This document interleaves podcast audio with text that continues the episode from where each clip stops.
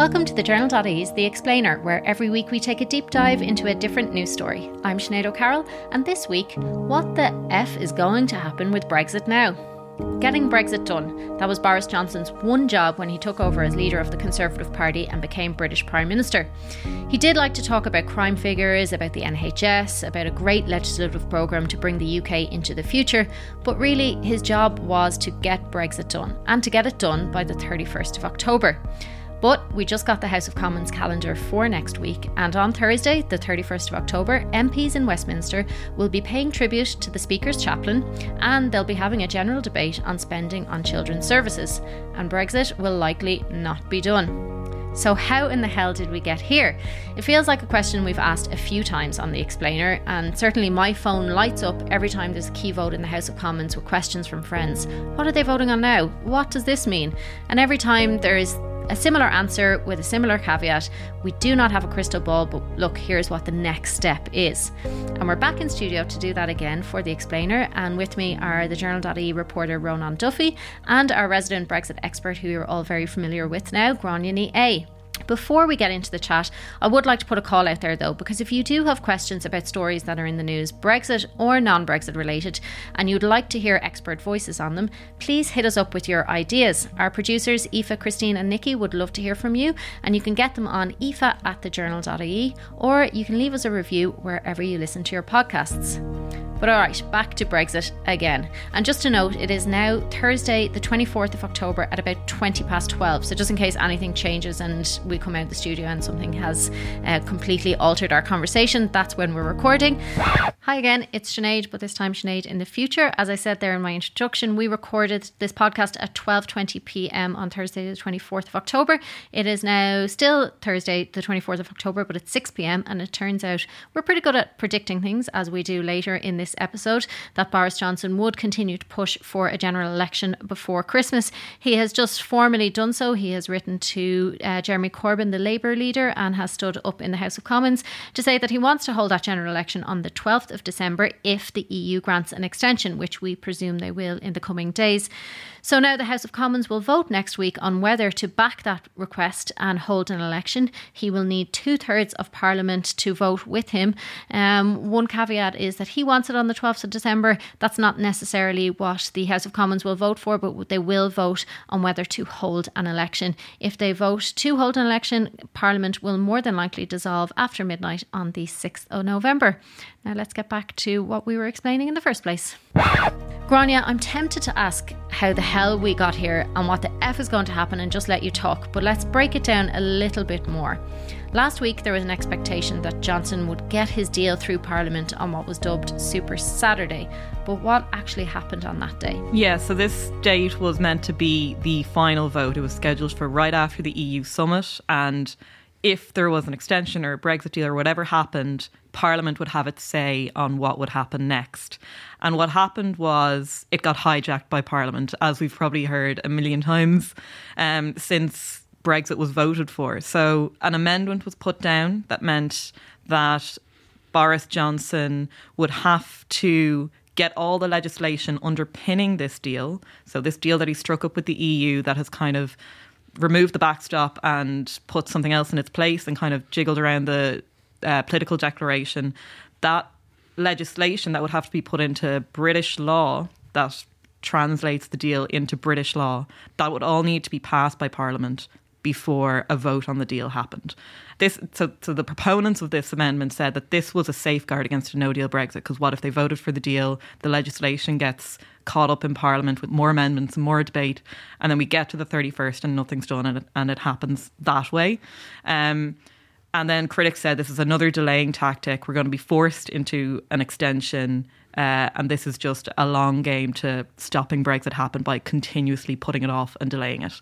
Who put forward that amendment? So that, that amendment was put forward by Oliver Letwin. He is, uh, you might hear amendments named after him quite a bit because he's a bit of a uh, former Tory troublemaker. Um, He's an independent now, but uh, basically he wants the deal. He actually supports this deal, and he argued in Parliament that um, this is just a safeguard to stop us accidentally crashing out. Or so, is he a Brexiteer being, or a Remainer or somewhere in between? Well, yeah. Well, there's there's a whole shade in Parliament. He will be on the Brexiteer side. Uh, he thinks this deal is good, and he actually supported Johnson's schedule for passing that legislation later.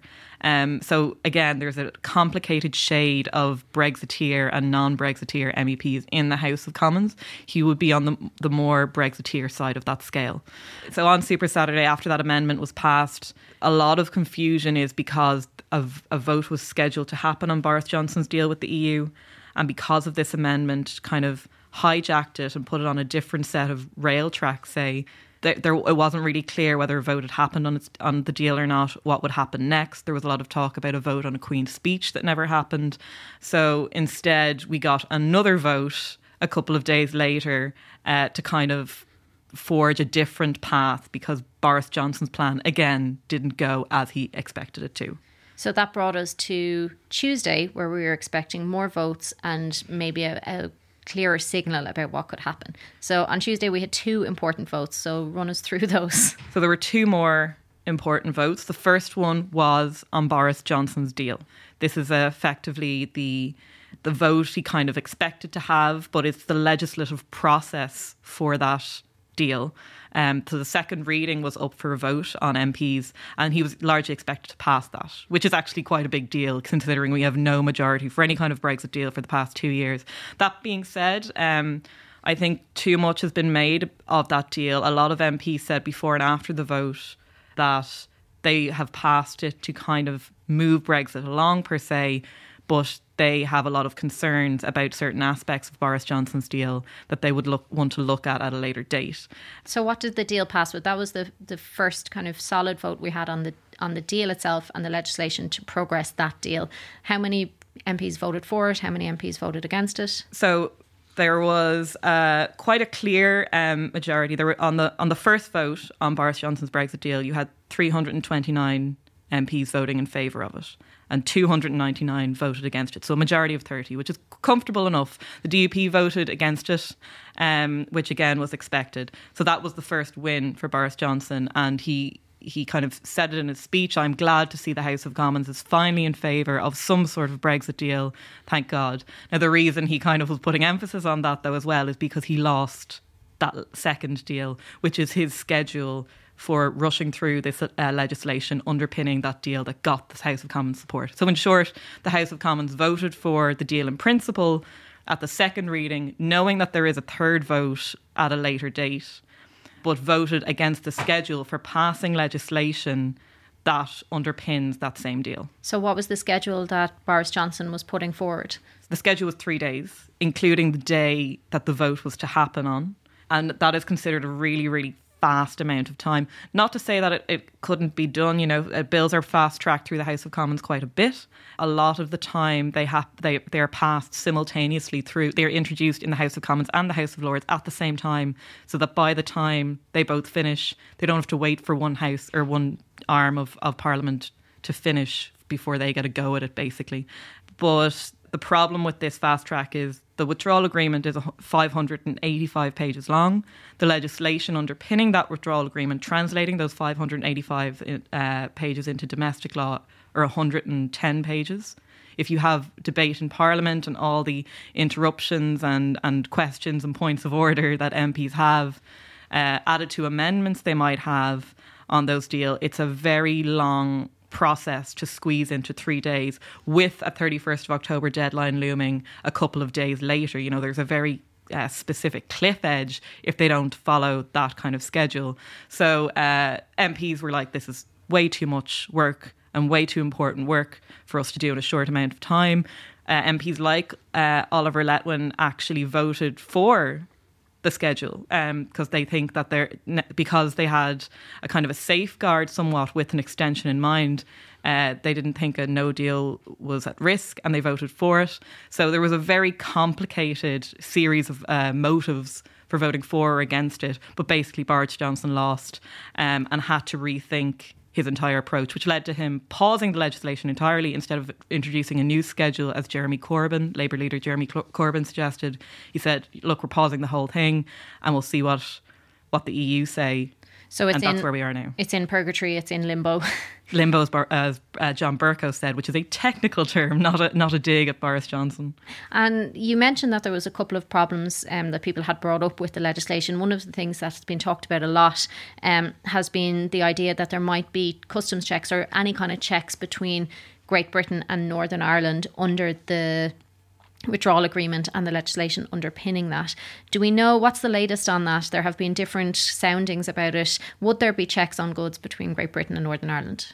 Uh, there would be exit summary declarations. So if and Stephen Barclay has kind of given an array of answers on this. So in short, Stephen Barclay is the secretary. the of- Brexit secretary. Um, so you know, to to put it mildly, we're not really clear yet. Partly because a lot of these questions will be answered if the withdrawal agreement passes in the transition period. These custom declarations or exit declarations wouldn't happen until the end of the transition period.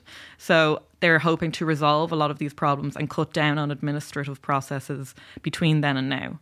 Um, uh, Stephen Barclay says that they are going to be uh, admin processes on an online one page form, digital form, I think is how he phrased it, that businesses would have to fill out so that they know where the goods are going, so that they know what tariff to apply. As we know, if goods are going from Great Britain to Northern Ireland and staying there, uh, they, tariffs will be treated differently than if they are going to Northern Ireland and to the EU. There will be a different tariff regime in charge there. So they need to know where the goods are going to in order to apply tariffs to it. And because of that, they need these exit declarations. Whether they um, are whether they change the constitutional position of Northern Ireland, which seems to be the main concern. I think there's a confusion between assuming checks change the constitutional status. Stephen Barclay is saying that they don't, whereas the DUP say it could be a road to that. At the time of recording, what is the EU saying about the possibility of an extension?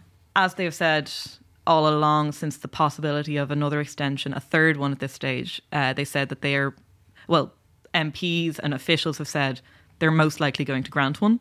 Um, this is because they're worried that if they don't grant one and the immediate conclusion is that the UK crashes out of the EU, that would mean that the EU gets blamed again for something that is kind of like a failure of negotiations. And Boris Johnson hasn't kind of shied away from blaming the EU on that either. He said that if there's a no deal Brexit, it would be a failure of statecrafts on all our parts or for for everyone.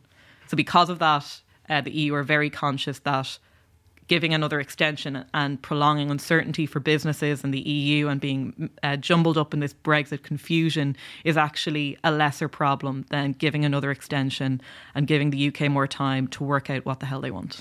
So at time at this time, Boris Johnson has asked for one, but he says he doesn't want one, but he has formally requested one. Correct? Yeah, and I think he, kind of played that one cleverly um, because he said he doesn't want an extension. He doesn't want an extension. And he has the courts have actually compelled him to. So there's there's nothing he, more he could have done but ask for one. And I don't think even hard Brexiteers are blaming him for that. He was compelled by law to do something as British Prime Minister and by Parliament as well. So he's ex- uh, requested an extension. It's not really clear yet how long um, one would be in another amendment, um, the uh, the Benn Amendment or the Benn Act that was passed early September, just before Parliament was prorogued. It w- it requested Johnson to send this letter and seek an extension up until at the earliest the 31st of January 2020 and that seems to be the deadline that people are sticking to um, there's talk about whether it be a flex extension so if a deal is passed before that the UK leaves before that, but we had that before and we're still at the 31st of October deadline. So, more than likely, the EU will let us know at some point this week whether the extension to the 31st of January or any other date is allowed. It's like, uh, I think the Taoiseach said in the Dáil this week that he's expecting an answer on that particular question on Friday or Monday. So we'll know, and that depends on how much unanimity is within the EU 27. If they all agree there's an extension, they might not need a summit. If one or two disagree. They're like, I really don't think we should go through this whole thing again for another six months or three months or whatever. Uh, there will be another EU sim- summit to decide if they give an extension and if so, what, what it'll look like. Right, so more than likely Brexit isn't being done next week, Rónán. Yes. What happens to the UK Parliament then? Are we more or less likely to have a general election? If so, how will that play out? Well, I think as Gráinne pointed out there, we're perhaps likely to get an extension from the EU to get it towards the UK. But what they've always said is that they're not going to grant an extension for no reason. There has to be a reason for an extension. And at the moment, you know, the two possible reasons look look to be either hold a general election or to actually get Brexit passed, and perhaps not on the timeline that the UK government originally wanted. They mightn't get out by the 31st of October, but if they get out by the 15th of November, well, then at least they've got Brexit done. So that's kind of the heart of the debate of what's happening at the moment. Um, now, just to remind people, if we were to get a general election under the Fixed Terms Parliament Act, Johnson would need two thirds of the House of Commons to agree to that general election. He's twice tried to get that to happen and twice been rejected, um, mainly because the majority of the Labour Party uh, abstained in those vote, votes, so it was impossible for him to get that two thirds majority. Now, Labour's reason for doing that, as Jeremy Corbyn said, was that they would back an election once the threat of no deal has been removed. At the time it was put forward, no deal was looking like the most likely option. Now that there is a deal between UK government and the EU, it's a question about whether or not the threat of a no deal has receded enough for them to back an election. So that's kind of where Labour um, comes into it. Now, they can also force an election themselves, the Labour Party, if they were to table a no confidence vote uh, in Boris Johnson. It's something that um, Corbyn has been unwilling to do so far. If he was to lose, if Johnson was to lose such a vote, then it would have a 14 day period where the Parliament would have to look towards forming another government. And that kind of makes things complicated because Corbyn has wanted to lead that alternative government, but he hasn't really been able to cobble the support together from the Liberal Democrats to support him in that. So it makes it a lot more complicated for them to go down that route. So it's most likely if we're going to have an election, it's through the route of um, the fixed term parliament. Now, what are the parties thinking about that? That's you know that's that's uh, as with everything with Brexit. You know, there's no consensus really on either party on this. For the Conservatives, you know, there's a couple of ways um, of looking at it. Now, as Gráinne outlined there, it, it's a very complicated process. But this week we did have the first example of a Brexit bill passing through the House of Commons. Now, there are caveats beside, behind that because there would be more further votes, as we've outlined. But for Tories who are saying our primary objective is to get Brexit done. You know what? Why stop now when we've actually got some kind of Brexit bill uh, through Parliament? So that's what they're saying. They're saying, why have an election now? Let's push it out a few weeks and let's let's see if we if we can get it done. I think Damian Green, who was um, one of Theresa May's closest allies before he was forced out of cabinet, he was on LBC radio this morning and, and he put it, you know, eh, you know, if Boris delivers Brexit, which is within his grasp, as he said, you know, the Brexit party, you know, Nigel Farage's party has nothing to say to us. So that kind of articulates the Tory position that a Boris with Brexit in his back pocket could be a very strong position to fight an election. Now, that's one thinking within the Conservative Party. There's another, you know, maybe slightly darker Cummings esque kind of view. There's a lot of talk that Dominic Cummings has been plotting an election that's kind of uh, around the idea of people versus Parliament, that people wanted Brexit and it's Parliament that is preventing it happen. And as Gráinne outlined, they've been they've hijacked his deal, so to speak. So that very much feeds into the idea that if we were to fight an election now, Boris Johnson could argue and say, "Look, I brought it back, brought back a deal to Parliament. They're stopping me deliver it. Give me the numbers." So that's perhaps a reason why the Conservatives might want to have an election before Brexit gets done. Do we know which side of the Conservative Party Boris Johnson is leaning more towards? Like we've done an explainer podcast on Dominic Cummings and his hmm. closeness to Boris Johnson, but do we have any clue now whether he's leaning towards the get Brexit done in the next few weeks side and then have an election, or well, let's go and have an election ASAP? The fact that he's already twice sought to have an election would suggest to me he really wants an election.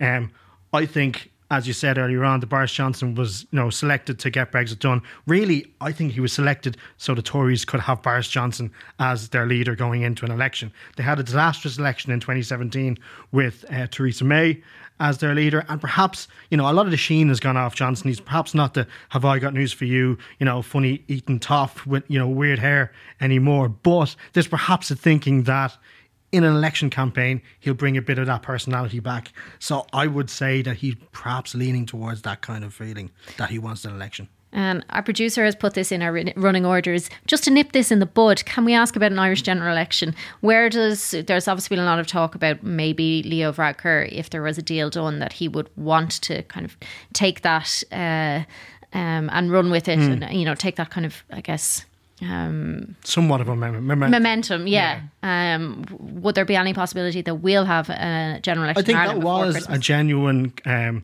possibility that was being talked about, and you know, had there been a deal, and you know, of course, Varadkar was so prominent in the deal in Brussels. You know, if, if Fine Gael could have capitalised on that, but of course, you know, we've kind of stopped now. That kind of momentum has stopped. So had MPs voted through Boris Johnson's deal and came a bit more momentum towards Brexit happening, there might have been a bit more of a clamour within Fine Gael politicians to perhaps capitalise on that.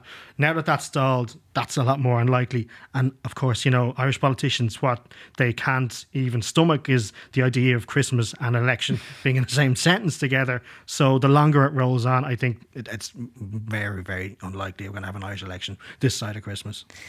Gráinne, it's unlikely we'll have a general election. Is it likely that we're going to have Brexit? Like we've we've now got to a point where we've had, you know, thirty first of March is the deadline. Then we had a June deadline. Then we have an October deadline. Now more than likely we're going to have a January deadline. Will Brexit ever actually happen? Yeah, and you know when people say what's going to happen on the 29th of March or you know uh, the 31st of October, is it going to be an, an, a no deal, a deal, or an extension? An extension really isn't a decision. It's putting off a long term decision that has to be made at a later date. And uh, it's impossible to predict. But one thing that commentators say over and over again is that if we keep seeing extensions to that Brexit deadline, if we keep seeing it being put off over and over again, that ultimately will lead to a, a reversal of Brexit. So you will get, you know, uh, a second referendum where the result is the opposite, and, and then a rev- revocation of Article 50, which can be done as long as there is no Brexit deal passed and enacted upon. As long as we never hit that Brexit deadline date and go through with a deal or no deal, Article 50 can be revoked. So, um, that is always an option. And uh, the man uh, who invented the word Brexit, or first used it maybe, um, Peter Wilding, he predicted that we would get to October if there's not an election in October, we would get to the October deadline and there'd be an extension. And that is exactly what looks to happen at this stage. And he said if that keeps happening, there will be no Brexit. Uh, happening at all, and just to kind of bring you know the possibility of an election into that for a second, you know, if Brexit was sorted out, we had some kind of deal passed through Parliament before an election. That's perhaps something preferable that Labour would want, you know, because they're looking to take votes from the Liberal Democrats, to take votes from the Brexit Party as well, who both of those parties have eaten into their vote over the last couple of years. But if the Brexit issue was somewhat shelved, you know, Labour could campaign on the issues that were successful, but not successful in winning the election, but worked for them in the 2017 election on other kind of uh, non-Brexit related issues. Particularly basically. because their Brexit position is so confused. Like mm. they don't, you know, the Liberal Democrats are so strong as a Remain party now. They they might even get a bit of a boost if there was a Brexit deal as we're going to campaign to reverse this kind of thing. Um, but the but the Labour Party is so confused in, in its message that having an election now just doesn't suit the party. Mm. Having one post um, post Christmas, even if there is a Brexit deal done, really would shelve a lot of the issues they have in terms of how do we appeal to voters when we don't know what we want from Brexit ourselves. Yeah. What are the next steps that we do know about? So, um, as it stands now, ourselves, like the, the general public, Ireland, the UK government is waiting to hear from the EU on what happens next. Um, as was mentioned before, the EU have an extension request from the UK uh, whether Boris Johnson likes it or not, and they're considering it.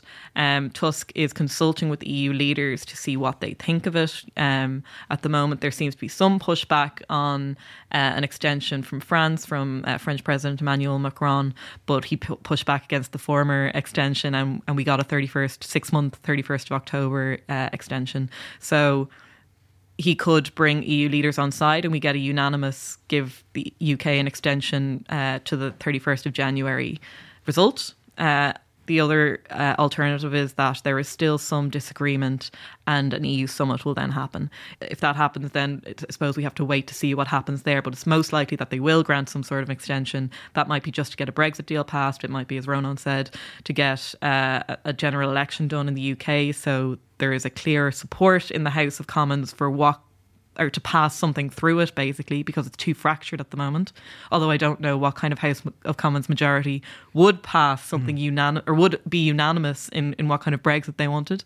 Um, and after that, you know, it really does. Um, we we really don't know, you know, and this is why people keep asking what's happening with Brexit at the moment because we, we go one day and then something completely new comes out, like a, a, verdict that says prorogation is illegal or an amendment that says he has to request an extension. All these things can't be planned for and completely change the, the chess game, this Brexit chess board that we're looking at. And we will continue to be here on the Explainer to bring you through it. Thanks so much, Rónán and Gráinne. And we do have other episodes in the in the back catalogue which will explain some of these things that we've been talking about today. If you're um, confused about any with any of it, there's one on Dominic Cummings. There's one on what a No Deal would do to our food. Um, so check all of that out wherever you listen to your podcasts. Thank you. Thank you for listening to The Explainer, and a big thank you to Rónán and Gráinne for all their work on this episode. Just a reminder before we go about another podcast from thejournal.ie. Stardust, a six part special, looks back on St. Valentine's Night in Dublin 1981, where 48 young people lost their lives in a nightclub fire. Hearing from the bereaved, the first responders, and those who have been fighting for justice over four decades, reporter Sean Murray and the team ask How did Ireland handle such a tragedy? And why was much of what happened in the four decades since dictated by class? Episodes 1, 2, and 3 are available wherever you listen to your podcasts. This episode of The Explainer was brought to you by executive producer Christine Bowen, producer Aoife Barry, and assistant producer and tech operator Nikki Ryan. If you're enjoying these podcasts, please leave us a review and rating wherever you listen. Thank you, and catch you next time.